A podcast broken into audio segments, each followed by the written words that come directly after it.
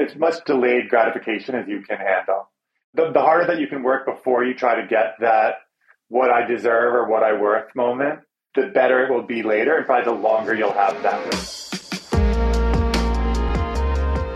Hello and welcome. I'm Kate, and this is the Freelance Founders Podcast, where we talk to creatives who have designed their own careers. We're so grateful to be able to interview these bright minds and share their incredible journeys with you.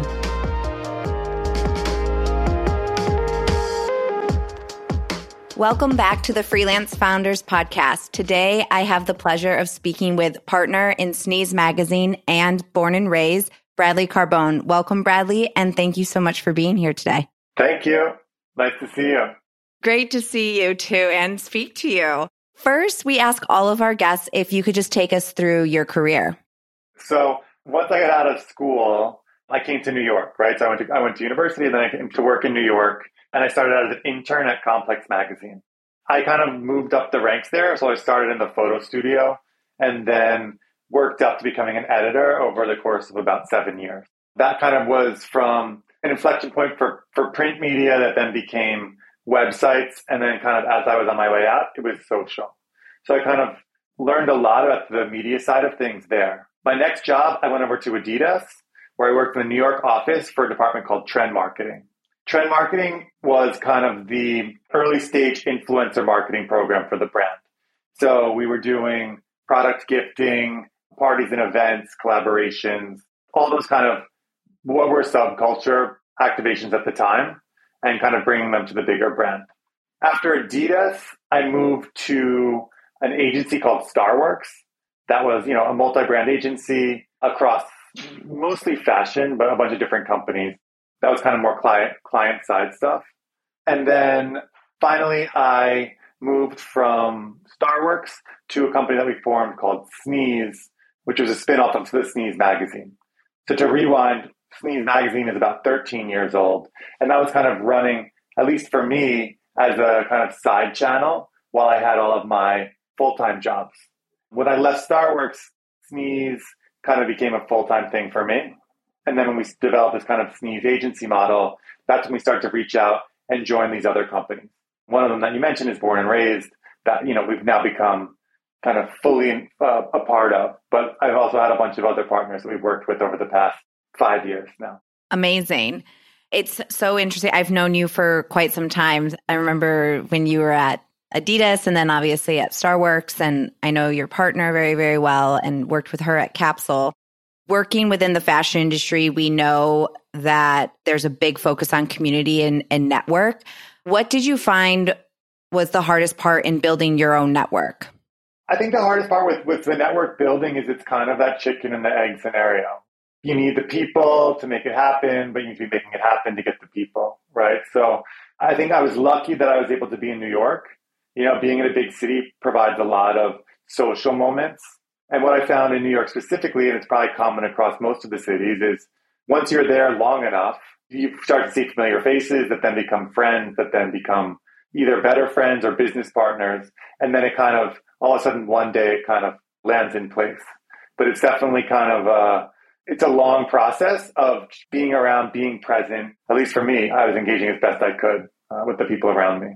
I can't agree with you more with engagement. I think that's one thing that just because you meet person one time or you work with somebody one time doesn't mean that like they're continuously in your network. You kind of have to continuously engage with people on the regular and really build those personal relationships. I think I'm sure you agree with this. Like a lot of my network have become personal friends. Like you and Barbara have become such personal friends of mine and we've worked together for quite some time. And it was from just constantly staying in touch with you guys, seeing what you're working on, especially what type of projects you're working on or what you have coming up in the pipeline. If you needed any of my services, it's very intimidating for a lot of people when it comes to building out their networks, is because it's that aspect of like, I'm bothering people, I'm bugging people, but it's really not. It's just you, you know, trying to keep a constant like pulse on on what's happening within the industry that you're working in or trying to get into new industries. Yeah, I think it's additive if you you get the opportunity to work together and you do a good job, people remember. And no matter where you are, it's always a small town, even in the big cities. Your kind of reputation is everything. You know, and that's like even with working with you, right? We know that when we work with you, it's going to be tight. So that way when something comes up, you're on the first list of people to call. Thanks. when we're talking to freelancers, and especially in the freelance founders community, in itself, it's a community. So people are networking.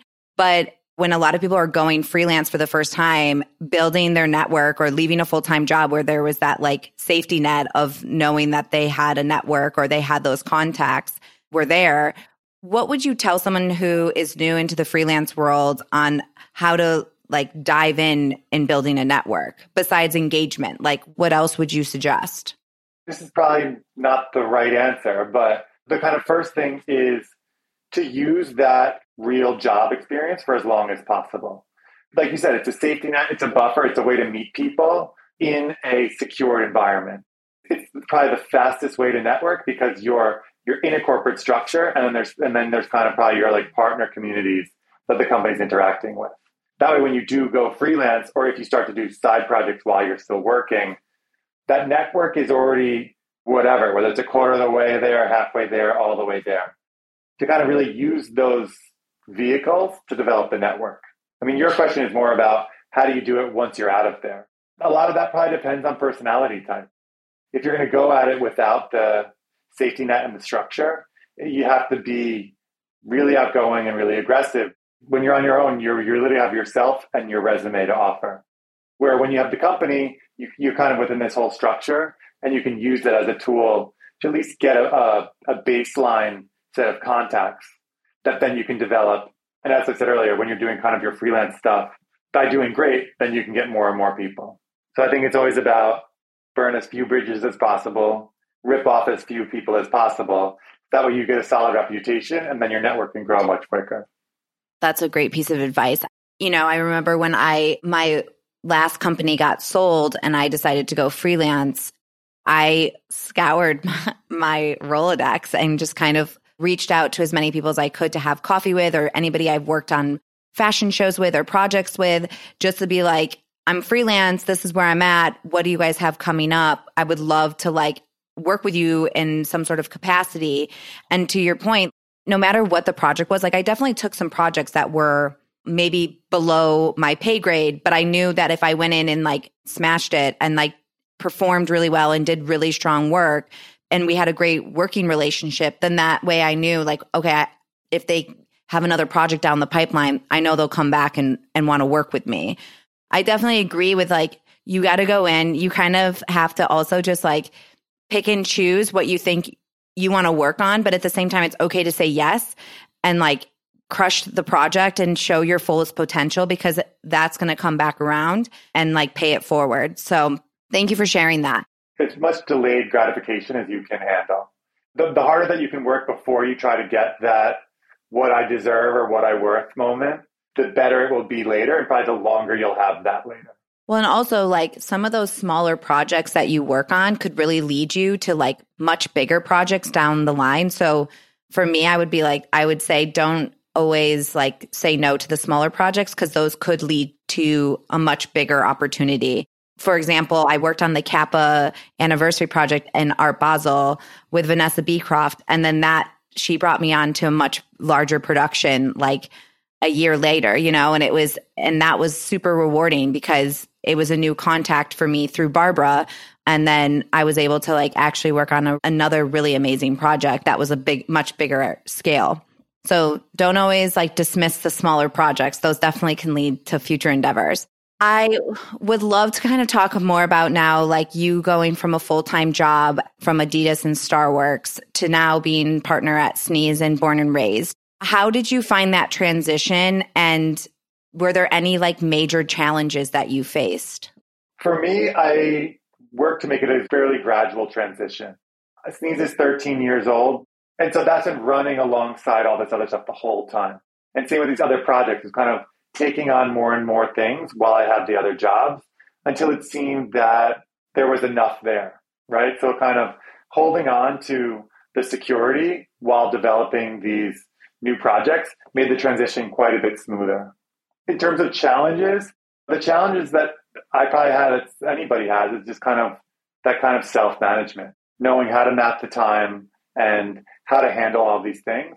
because also with freelance, you kind of have to have more inbound work than you can actually do, right? Because things are inevitably going to be inevitably going to fall through, and you still have to pay your bills. You still have to support yourself.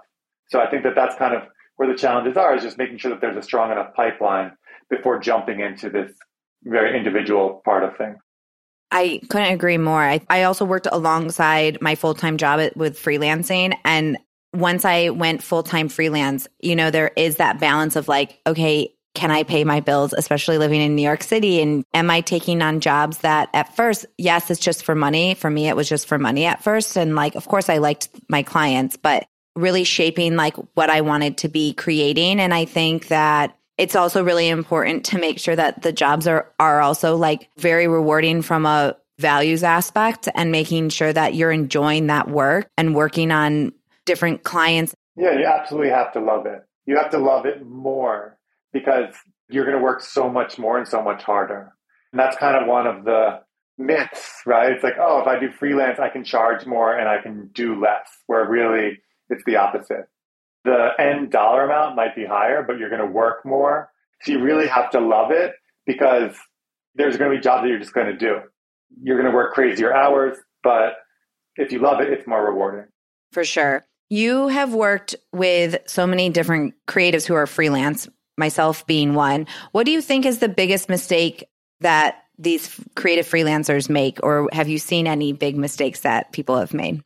I, mean, I think that the big mistakes kind of like tie back to what I was talking about earlier. People that wall themselves off too hard.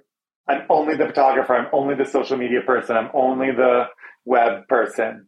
Because once you kind of say, this is my wall, I mean, yes, in 2022, everybody has to kind of state where their boundaries are and let people know when they push too far. But the freelancers that really succeed are the ones that see what needs to be done and make it happen.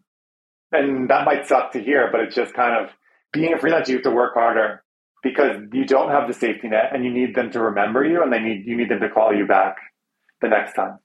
So to me, I think yeah, the biggest mistakes are really around that kind of people being overly self-protective.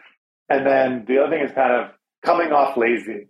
Maybe if you're not even being lazy, but if you're not communicating when deadlines are coming or deadlines aren't happening, a lot of times when, when freelancers are being hired, someone at the company is gunning for you.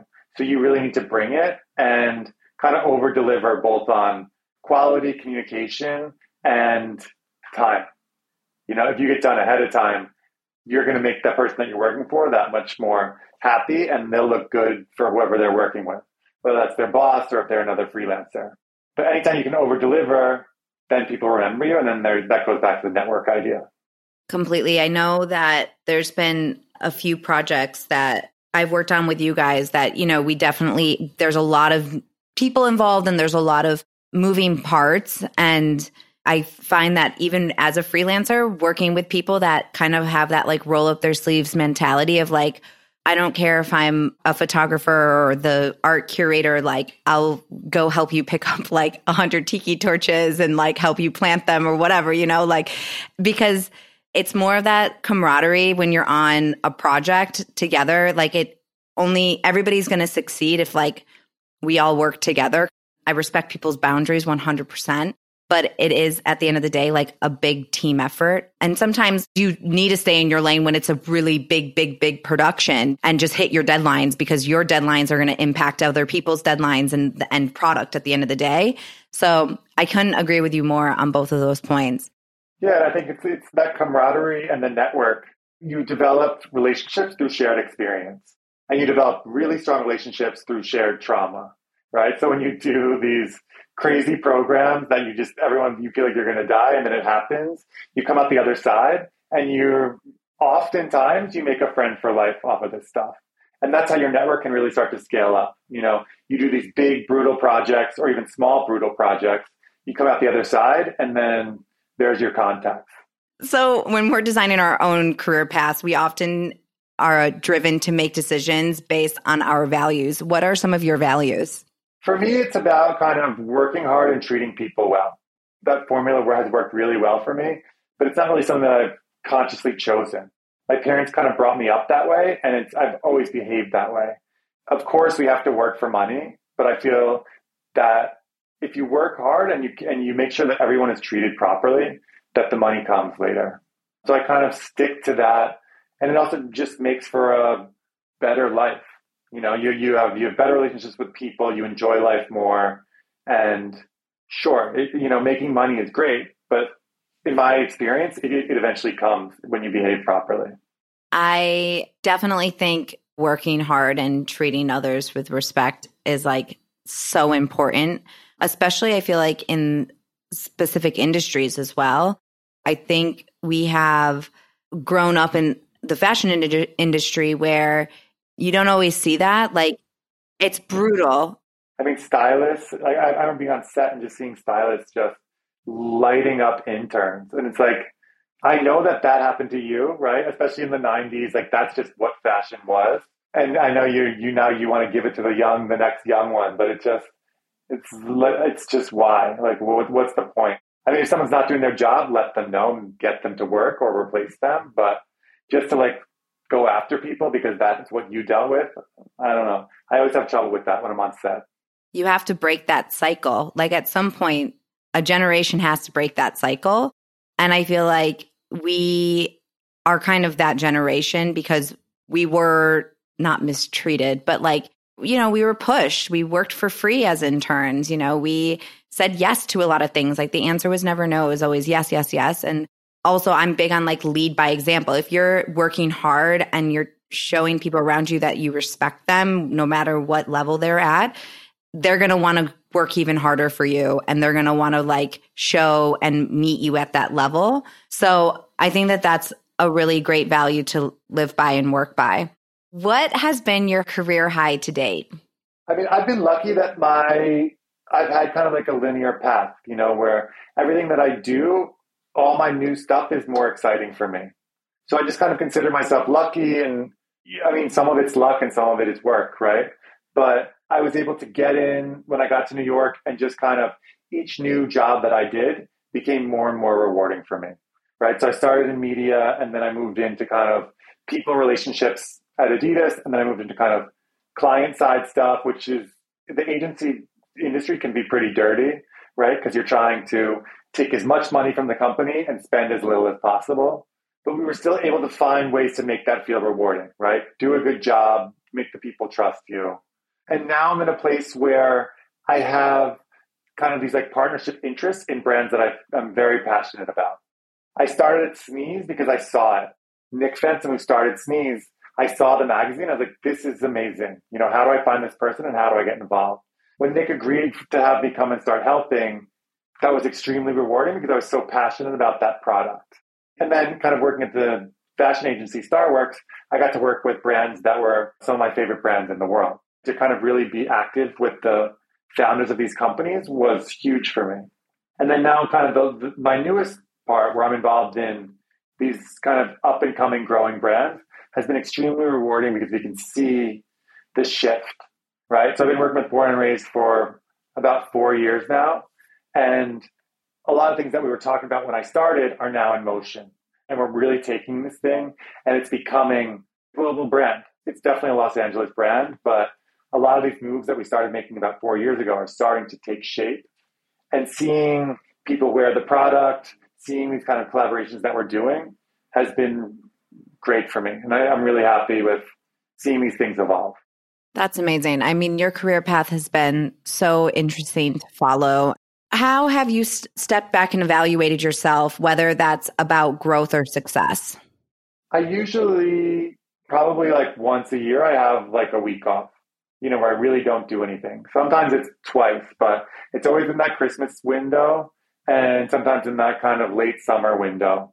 I would say that those, I mean, sometimes at Christmas it's a place to kind of look back, but I usually kind of look back when I lose my mind. You know, when I've taken on too much.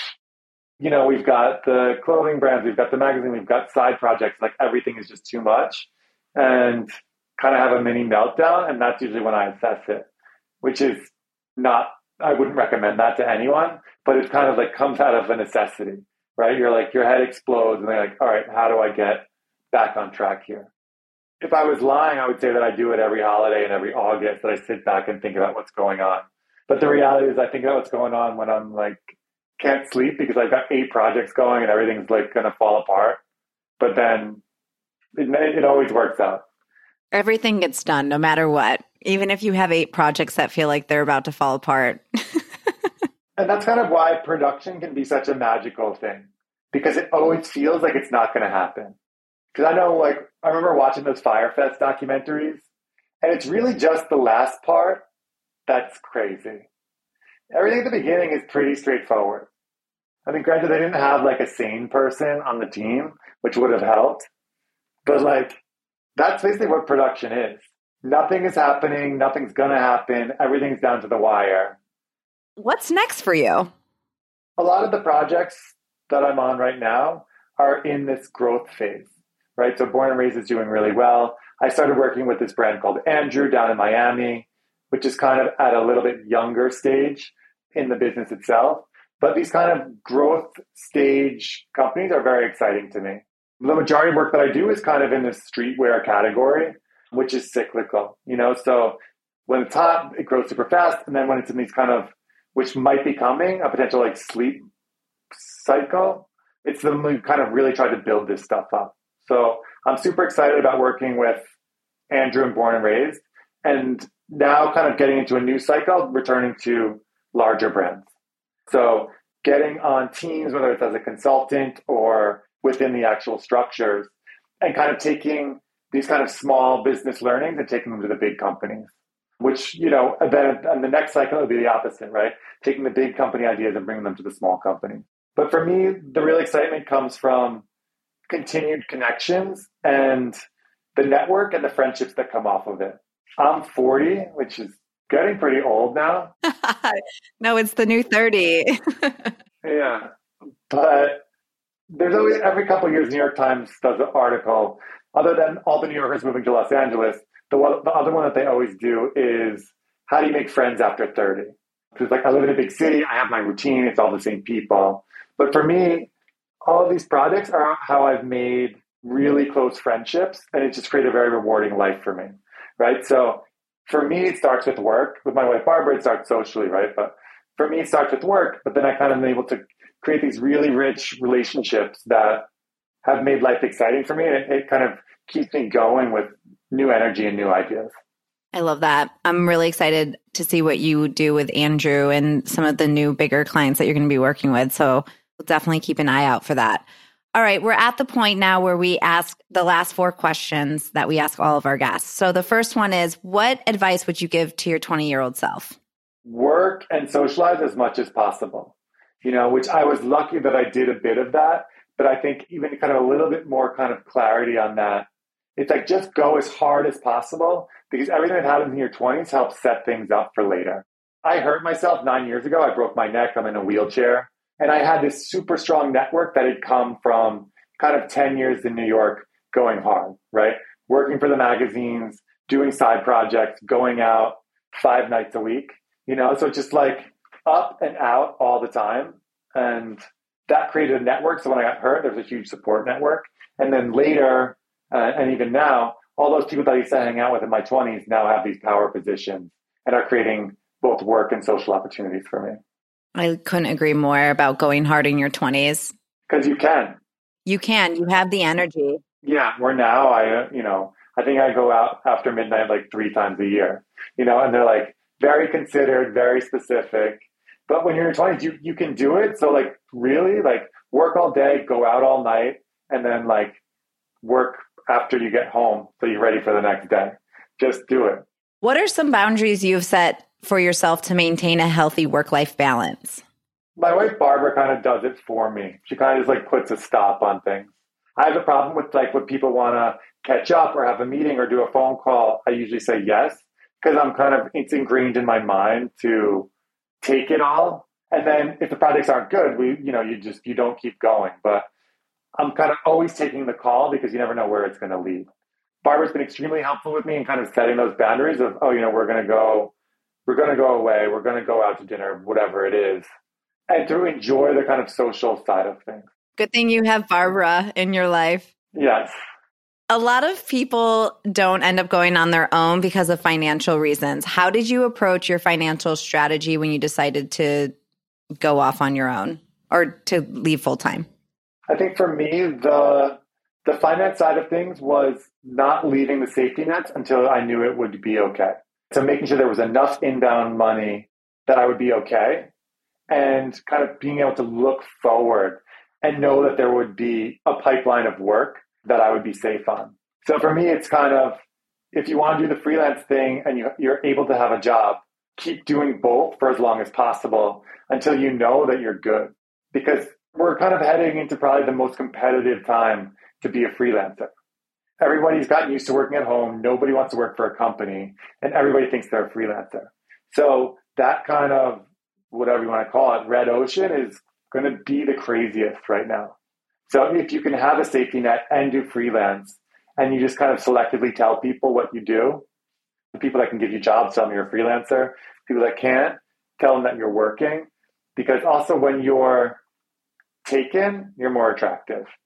Whether that's work or in a relationship, it's sick, but like that's how brains work, right? People see that you have a job and they see that you're like doing well, you're more attractive. People see that you're in a relationship, they call you and want you to come over. So the more actual stability or projected stability that you can do, I find that that helps a lot with kind of inbound opportunities. I love all of that, actually. That's actually very, very, very good advice. I think we're going to see a big shift very soon. My last question for you, Bradley, is what is one piece of advice you have for anyone starting their own company or going freelance? I guess my, my advice is to wait as long as possible, which is what nobody wants to hear because you want to, everybody wants to be their own boss. Everybody wants to go and get into it right away. And there's a very small percentage of people where it's fine.